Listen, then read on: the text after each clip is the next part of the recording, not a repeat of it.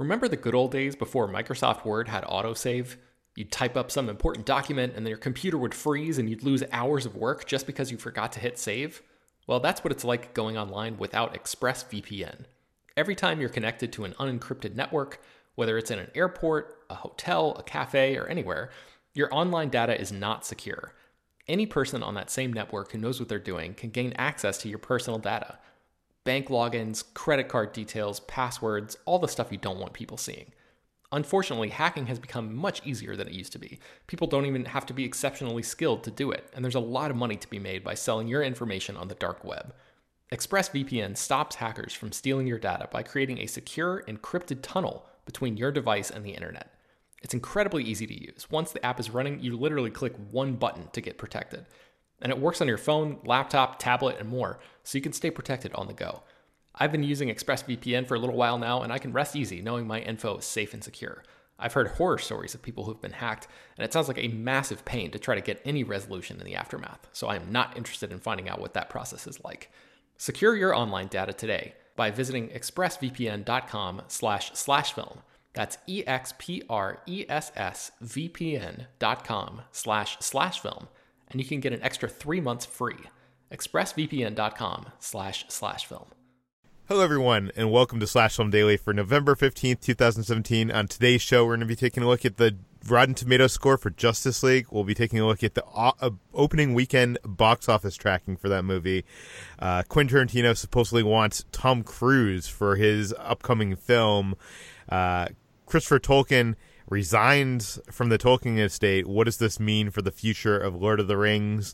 And uh, there's a film called Boss Level that we want to talk about.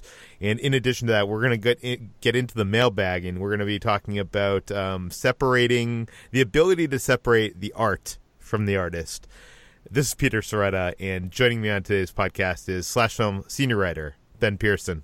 Hey, what's up? And Slash Film writer Hoai Tran Bui. Hey, everybody.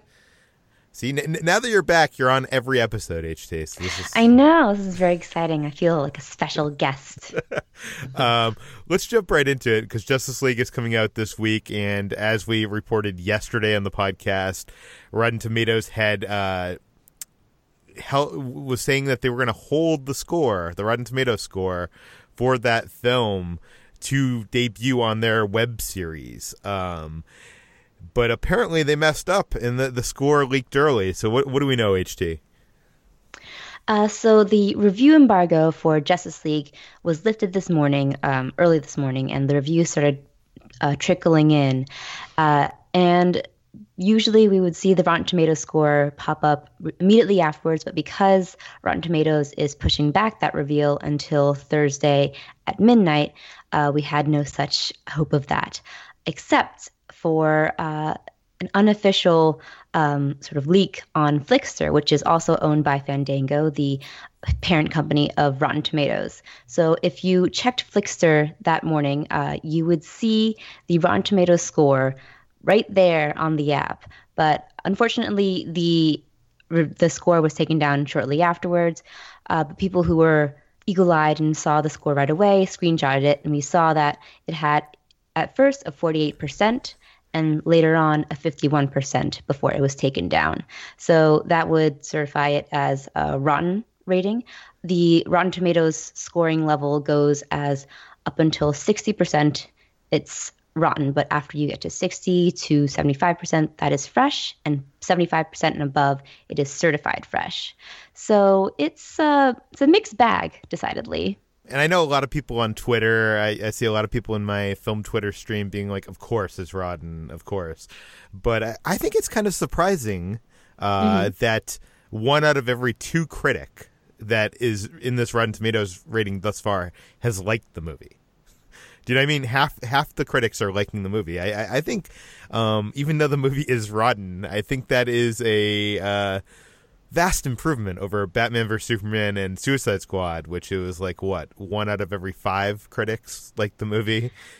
So yeah, yeah. this puts um, Justice League decidedly in the middle of all the DCEU movies, and it could even go higher because we saw that three point jump in the two hours that the Rotten Tomato score was on Flixster. So it could be up to sixty percent even, or just like just getting by the um, the fresh rating once it the official rating becomes revealed on Thursday. So you never know. Ha- have either of you seen the movie yet? I have not. No, I see it tonight. Ah, I'm I'm interested to get your impressions on it. By the way, I saw Downsizing last night, which I'm not sure if I'm allowed to talk about, but it it premiered at a film festival, so I, I'm sure I can.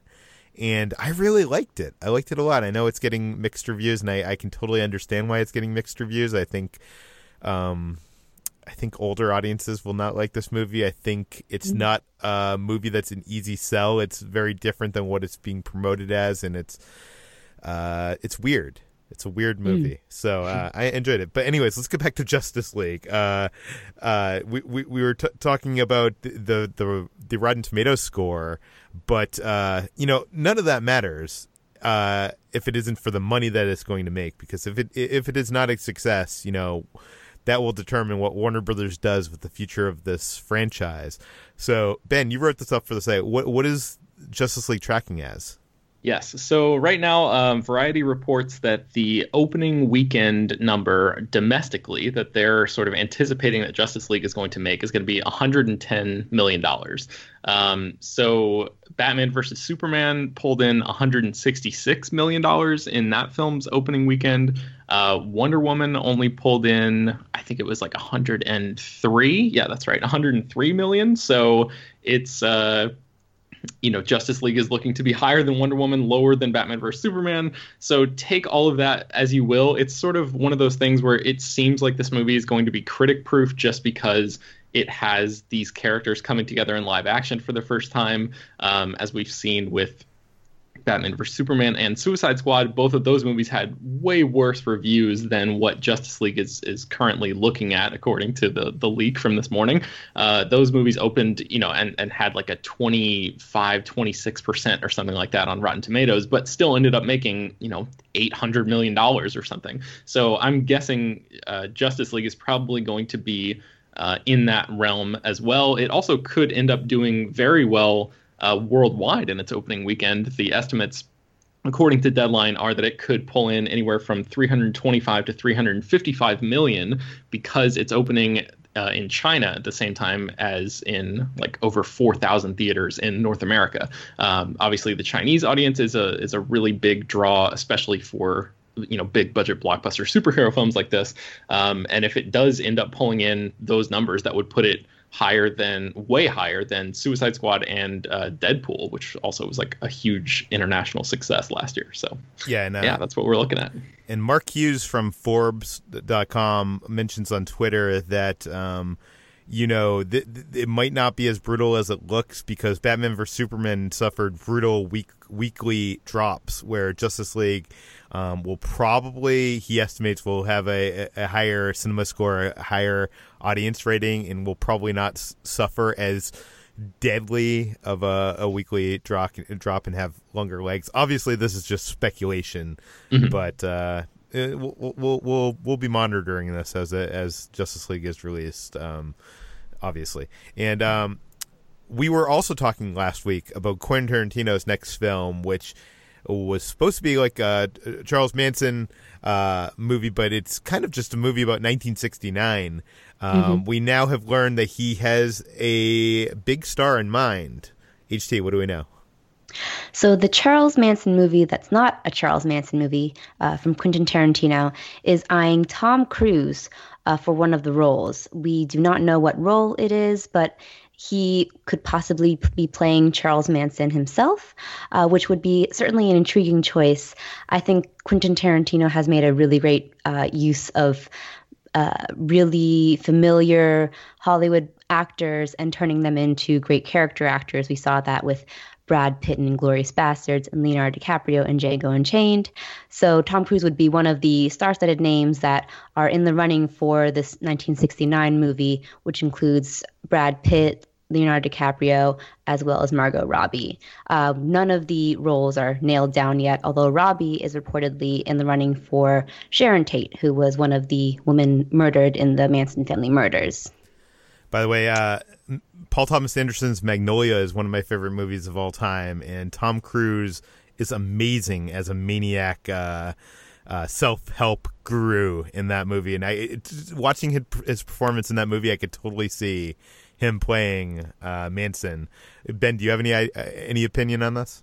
Yes, I would love to see Tom Cruise work with somebody like Tarantino. I feel like uh, Cruise has sort of fallen in with the same set of collaborators over and over again, and you know he's great in like the Mission Impossible movies and stuff like that. But I, I, I feel like he is one of those guys that is consistently undervalued in terms of his acting ability. I feel like he is he has range, but just is so rarely called upon to actually exhibit it in movies these days. so I feel like Tarantino would be one of those guys that um, you know, gives him the shot in the arm that that I and many of his other fans think that he needs to sort of uh, shock him out of um, this sort of action movie uh, stupor that he's been in over the past few years. And again, I, I, like those movies that he's done. You know, Edge of Tomorrow is fantastic, for example. But um, but I just think there's so much more to Tom Cruise that we haven't seen yet that can be uh, unlocked and utilized by the proper director. And Tarantino seems to be that guy.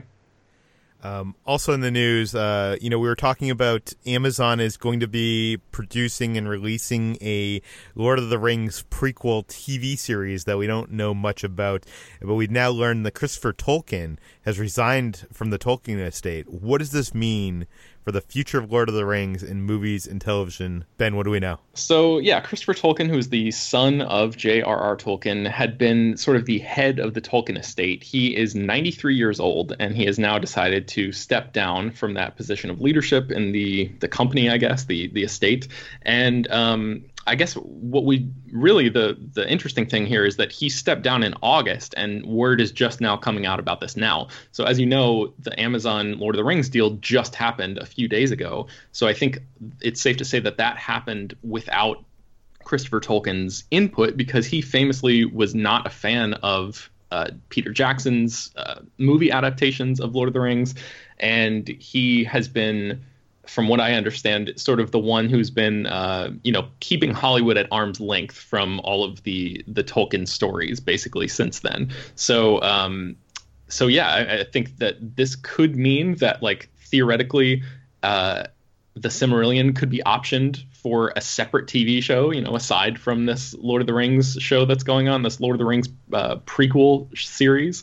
Um, other Tolkien works could conceivably come forth. And as Jacob Hall speculates in his article that he wrote at slashfilm.com, which you can read, and I would recommend that you do that, uh, he says that uh, a theme park could potentially buy the rights to like a Middle Earth land, which I think when we talked about like what sort of uh, theme parks movies we would want to see turned into theme parks i think that was one of my choices so i would love to see something like that come to pass um, without christopher tolkien sort of in that position of leadership it seems like the the floodgates could open and we could see more tolkien works coming to hollywood sometime soon uh, while, while, we're recording this podcast not huge news but uh, it has been revealed that disney's uh, prince charming film that they are uh, setting writer director Stephen Chbosky, uh, who did uh, the Wonder. Um, for for that Disney live action fairy tale, not much is known about that.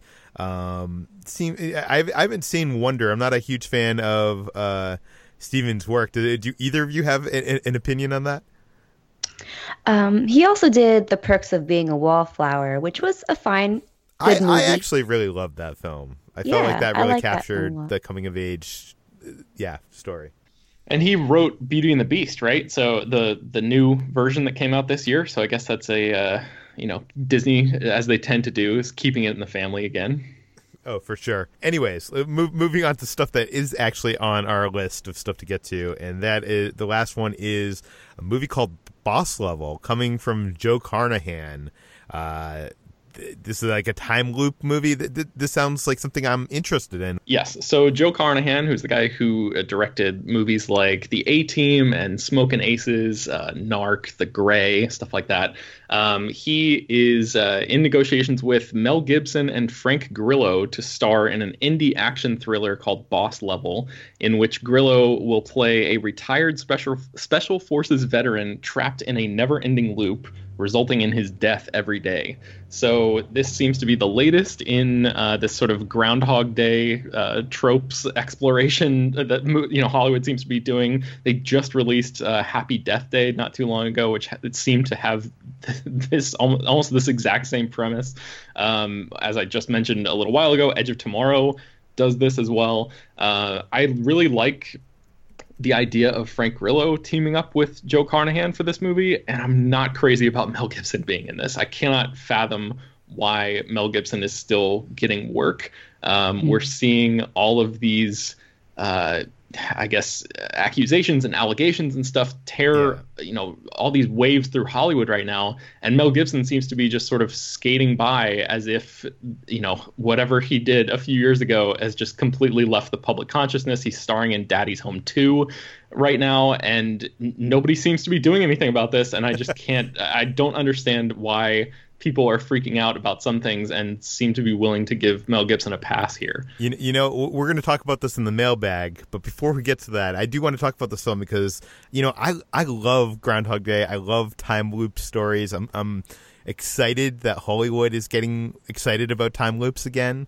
Uh, the other day I was browsing on Netflix and I came across there's this Marlon Wayans comedy called Naked where he wakes yes. up in an elevator, I think in Las Vegas or something. I I don't know. I, I haven't watched it, but like I'm like, wow, that's a weird take on a time loop that this guy wakes up naked in a in an elevator. Um, but boss level, obviously, that's a reference to video games, right? I th- I mean, yes, it sounds like it, and and you know, it just seems like the gamification of uh, of Hollywood projects continues there. I mean, it, it seems like you know, if you want to, if you want to sort of uh, zoom out and take a look at things in a little bit more of a macro sense, it does seem like video games and and movies and TV have been mixing in interesting ways. I was just watching uh, an NFL football game the other day and noticed that on the NFL Network, um, the camera sort of hovers behind the quarterback uh, on the field instead of showing the game uh, I guess from one of the sidelines like it traditionally does. It so it, oh, yeah. it basically mimics what a, a, football video game looks like, and that's what the whole broadcast looks like. So I hadn't really noticed that before. I hadn't really paid much attention to NFL Network. I actually don't even know if that's something that happens every game. I'm sure people can write in and let us know. But that that actually I happens just, a lot. That's an innovation, the one sole innovation that has stuck in the NFL.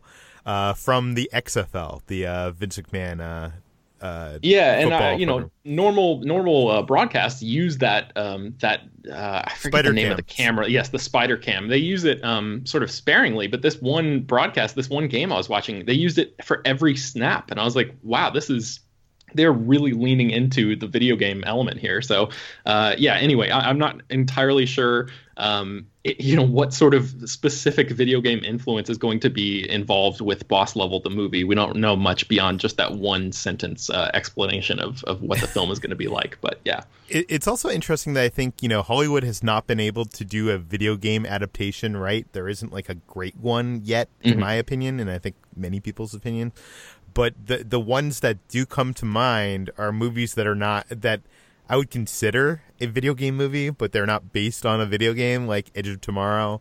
Um, maybe something like Jumanji coming out might be like that. I don't know. Mm-hmm. Why would I? Uh, and um, uh, yes, but uh, anyways, HT, uh, do you have any opinions on t- time loop movies? Or, or is this something we should see more of, or is it oversaturated at this point? Um, I don't think we're at the point of oversaturation yet, but I really do enjoy time loop movies. Edge of Tomorrow is one of my favorite recent action films, and I really like just movies that play with time in general. So I think that it's fine. I just I have the same problems with Mel Gibson as Ben had, but I do like the idea. I think it's not quite original, but very creative and fun. And always, I'm always like, I'm always more open to seeing different ways of displaying action films or even sort of trying to imitate the video game experience because that's a very unique experience that they're starting to capture more on in movies but not in video game movies themselves which i think is really funny okay, let's move on to the mailbag because you brought up Mel Gibson, uh, mm. and because we got this letter from Mel Gibson. No, we didn't. Uh, we, we, we, got a letter from Mark S. from Phoenix, and he writes in that after all the allegations against many heavyweights in Hollywood, is it acceptable to separate a person from their art? Can I still laugh at a Woody Allen movie? Can I still be in awe at a Roman, Roman Polanski film? Can I still be mesmerized by a Brett Ratner film? Like uh, Red Dragon, and uh, not solely filmmakers, also you know actors. He br- brings up Casey Affleck, uh, the allegations against him, and him uh, feeling icky about uh, kind of praising Manchester by the Sea last year. Um, so I, I, guess the question is, you know, what what is our ability to separate art from the artist, and sh- should we separate art from the artist? Uh, you know, we were talking about Mel Gibson. I know that you have been very vocal against Mel Gibson in the in the past on the podcast and on the site. Ben, uh, does this mean that you can never enjoy a Mel Gibson movie, and should you not? Yeah, the the difference between whether or not I should and whether whether or not I can is uh, a line that I haven't quite been able to figure out how to cross or not. But I think um, for me, and I'm I'm really interested in what you guys have to say about this before I just like go off on some big rant. But very quickly, um, for me, I think uh, just the way that I approach it personally is um, for me, it's a little easier to watch uh, somebody's older um, movies before uh, they were accused of something like that because it's almost like. Um, God, okay, so certainly not to to downplay any uh, any of their victims and what they've gone through or anything like that, but it's almost like a a more wistful experience of like looking back um, at what this person uh, could have done or or was doing before we found out that they were terrible people, basically. Um, and I feel like I can still go back and watch, you know, Lethal Weapon and enjoy that movie. Um, you know, Mel Gibson's current behavior and, and behavior of the past few years has not really impacted that movie, but I, I don't think I can watch a movie that was made after those allegations came out where it just because it seems like it's rewarding um, Hollywood's decision to not do anything about it and to not think about the victims in any of those situations and to just uh, you know continue facilitating bad behavior. So that that's sort of my general take on all this stuff. Is I can I can maybe go back and look at um, some of these people's work, um, you know, before the the accusations came out. I don't know. It, it, it's tough for me because I feel like there's it, this happens with certain, and I've talked about this on the podcast in the past with certain individuals like Mel Gibson. I, I have trouble watching him on the big screen. Like I know he did that uh, Jodie Foster movie a couple years ago where you know he had a puppet on his hand. I forget the name of that, but um, I had uh, the Beaver. The I Beaver, think. yes. I had trouble kind of you know laughing at that and whatnot but you know other films with people like you know i i enjoy tom cruise's movies and uh you know i'm not uh i'm not sure if he knows that scientology is evil uh but you would think he would have to know right um and you know supporting him is supporting scientology but for some reason you know, I, I like watching him so much that for some reason it, it doesn't should it bother me? Should you know? Should I should I not want to support him? Uh, but uh, you know, I enjoy his work so much that I, I see the movies. I, I think site wide, you know, we've we've made the decision that we have to cover everything because you know we we cover film and TV, and if we start making decisions based on who's an asshole and who's not, uh, we're going to be covering very little on the site. Um, so, uh, and, and, we are kind of a news site, even though we are a blog. Uh, but um, as a person and me making decisions of what movies I go see, it's it's tough because like you know, am I now not supposed to?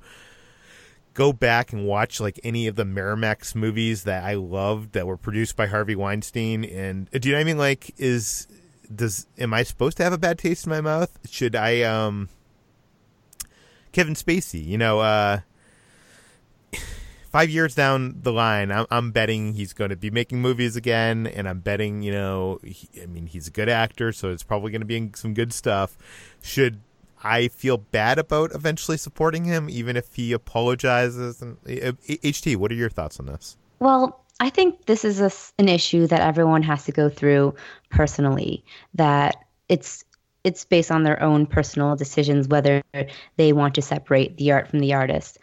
I'm of the opinion that art doesn't happen in a void. I think the art artist is as connected to the art as and like their own personal life um, is connected to that to that art as anything else in context, the political context, the environmental context uh, is. So, and for me, I also have I also struggle. I loved a lot of older Kevin Spacey movies. Uh, I uh, the the uh, sorry the usual sus the sorry okay um, American Beauty, uh, The Usual Suspects. Those were some of my favorite films. Um, and yeah, it's hard because uh, it's hard to divorce that context, uh, knowing retroactively, can I go see that movie again and uh, see it the same way I did? But I don't know if I can, and so that's something that everyone has to feel, has to think about, I guess. Um, I think for me, like where I would draw the line, uh, would probably be whether that story, that movie, uh, is incredibly informed by the artist, the director, filmmaker's uh, personal experience. Woody Allen, for example, a lot of his films are incredibly informed by his own relationships and his own sort of penchant for younger women. So for me, I haven't seen a lot of his catalog, and that because that was because I started watching his films later, but then it also had to do with the allegations that I learned of later, so I just never got around to watching them, and I've never felt worse off for it. So, so, so was it that you were watching them and you were feeling, you know, the art, eh, you know, you're feeling him in the work, and that disgusted you, or? I think it was something that came retroactively. I did really like Midnight in Paris when I saw it, but I didn't watch many of his older films until later, and that was when I became more aware of the allegations surrounding him and his adopted daughter slash current uh, wife. And so I definitely saw some of his older films and did not particularly was able not able to particularly divorce that like context of uh, knowing what the allegations surrounding him and knowing that kind of um, how that drove his films. So I just kind of I never went around to watching his entire catalog and never felt uh, the worse for it. So it's something that I think that is uh, an issue that everyone has to sort of grapple with. And um, yeah, it's it's hard to say. Uh, that's where I would draw the line, though. Whether that the personal the personal lives and particularly inform the the movies and the stories that they are creating themselves because I feel like that in turn in turn is um, sort of encouraging or enabling them even more. Yeah. You know, the, now would probably be a good time to bring up Louis C.K. and his latest film, which is what I Love You, Daddy. I think is the name of it. Yes. Mm-hmm. Um, which you know, it seems like it, you know, we don't know if it's going to get released. Should it not get released? You know, there's hundreds, if not thousands, of people that put their hard work into this film, but it's, you know, has this guy that we know these things about that we don't feel good about and you know it's probably you can feel probably the artist in that movie so you know what should the fate of that film be yeah that's a really good question i'm sort of on eight on the same page as ht there when it comes to um, thinking about how how involved a person was in the creation of something. Um, you know, for like Louis C.K.'s stand-up specials, for example, that's like just him. Um, there's nobody else really. I mean, I, I, sure you have like the crew and, and the people who like literally filmed him on a stage or whatever, but that's like a, a far smaller percentage of people, uh, crew wise, that are involved in the making of one of those specials than it is, you know, for somebody on the number of people that worked on a, a full feature. Um, so I would definitely be fine and am fine with with like Netflix scrapping his comedy special um, because that's like basically just words coming directly from him.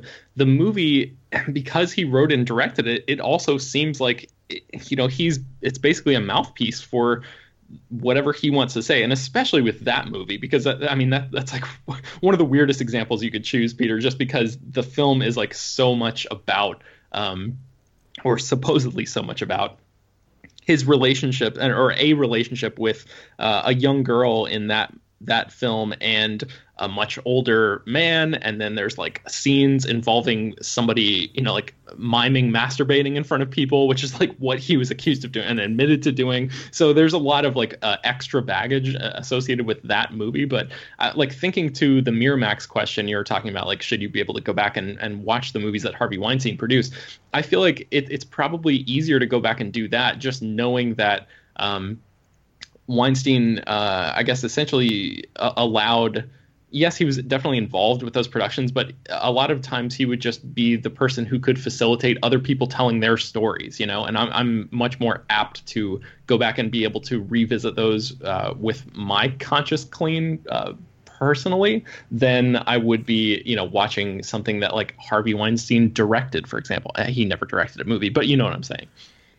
Yeah, it, it's um, this, this is such an interesting question, and uh, I, I, know that you, you, you were refraining from going off on a rant about Mel Gibson earlier, so I'm, I'm, I'm going to bring us back to that right now.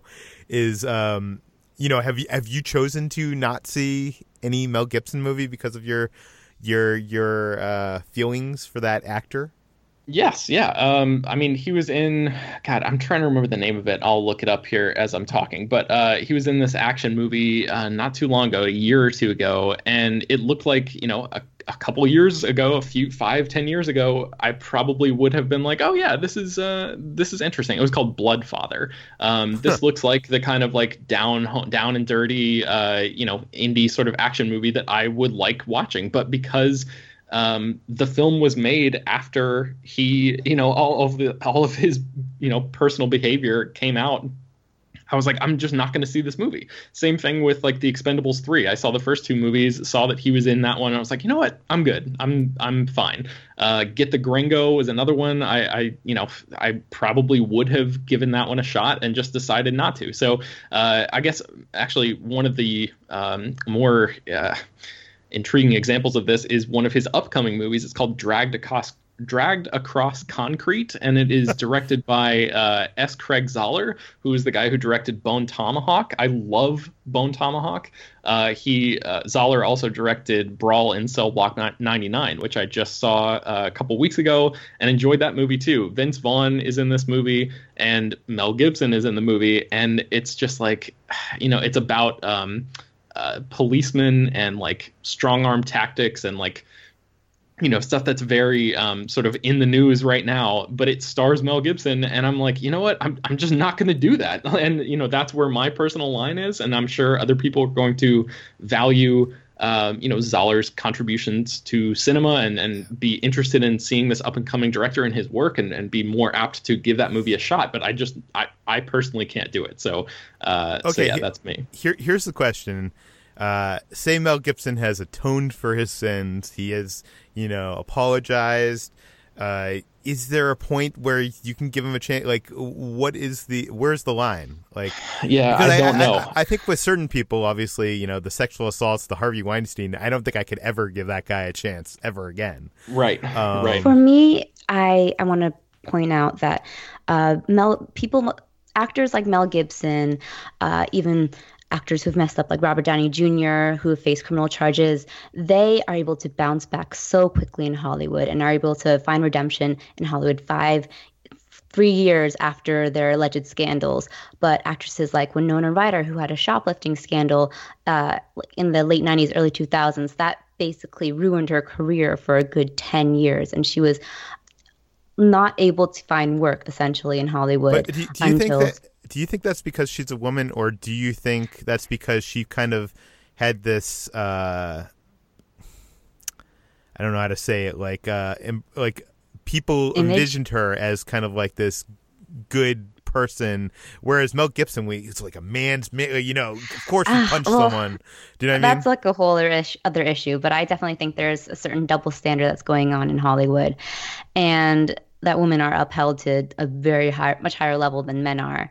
And I think my issue is that, you know, maybe Mel Gibson can atone for his sins, but I just don't think that it's fair that even if he does, we can so quickly forgive him uh, versus other actresses or um, women in the field who make a few mistakes and are not given quite the same chances. Yeah, I know this is a whole other issue, but it's no, just but, an issue that plays yeah, into it for me. Exactly. Yeah, and you're raising a great point. And because if Mel Gibson were to get like a full-on comeback, uh, which I mean, guys, he was direct. He was nominated for best director at the Oscars last year. He's in the midst of a full-on comeback, which is insane to me. But uh, but exactly what HT is talking about, him being able to continue to tell stories takes away an opportunity from somebody else to be able to tell that story and i just i can't reconcile that in my mind. So yeah it's, it's really hard. And peter i know there are different definitely like different levels to this. You know the mel gibson thing is way different than you know a, a, a sexual assault and all of that kind of stuff. But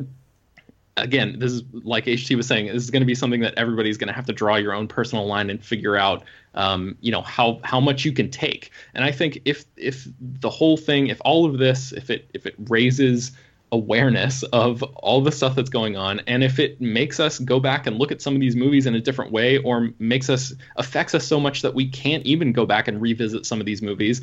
But if we have the knowledge of what's going on and you know maybe we can do something to help then maybe it's worth it in the end. I think I think that's probably a good uh, sentence to end off on. Um, but I'd like to hear your your, your uh, feelings on this. So if, if you're out there and you have something that we have not said, please send it to peter at slashfilm.com. And obviously, to submit questions to the mailbag, you send it to that same email address. That's peter at slashfilm.com. And please mention your name and general geographic location in case we, in case we mention it on there. Uh, you can find more of my work at Slashfilm. You can find Ben at Ben Pears on Twitter. You can find HT at HTranBui and the Millennial Falcon podcast. You can find all the stories we mentioned today on slashfilm.com and linked in the show notes. And uh, you can uh, find this podcast published every weekday on iTunes, Google Play, Overcast, all the popular podcast apps. Please go to iTunes, give us a rating, give us, give us a review, and we will see you tomorrow.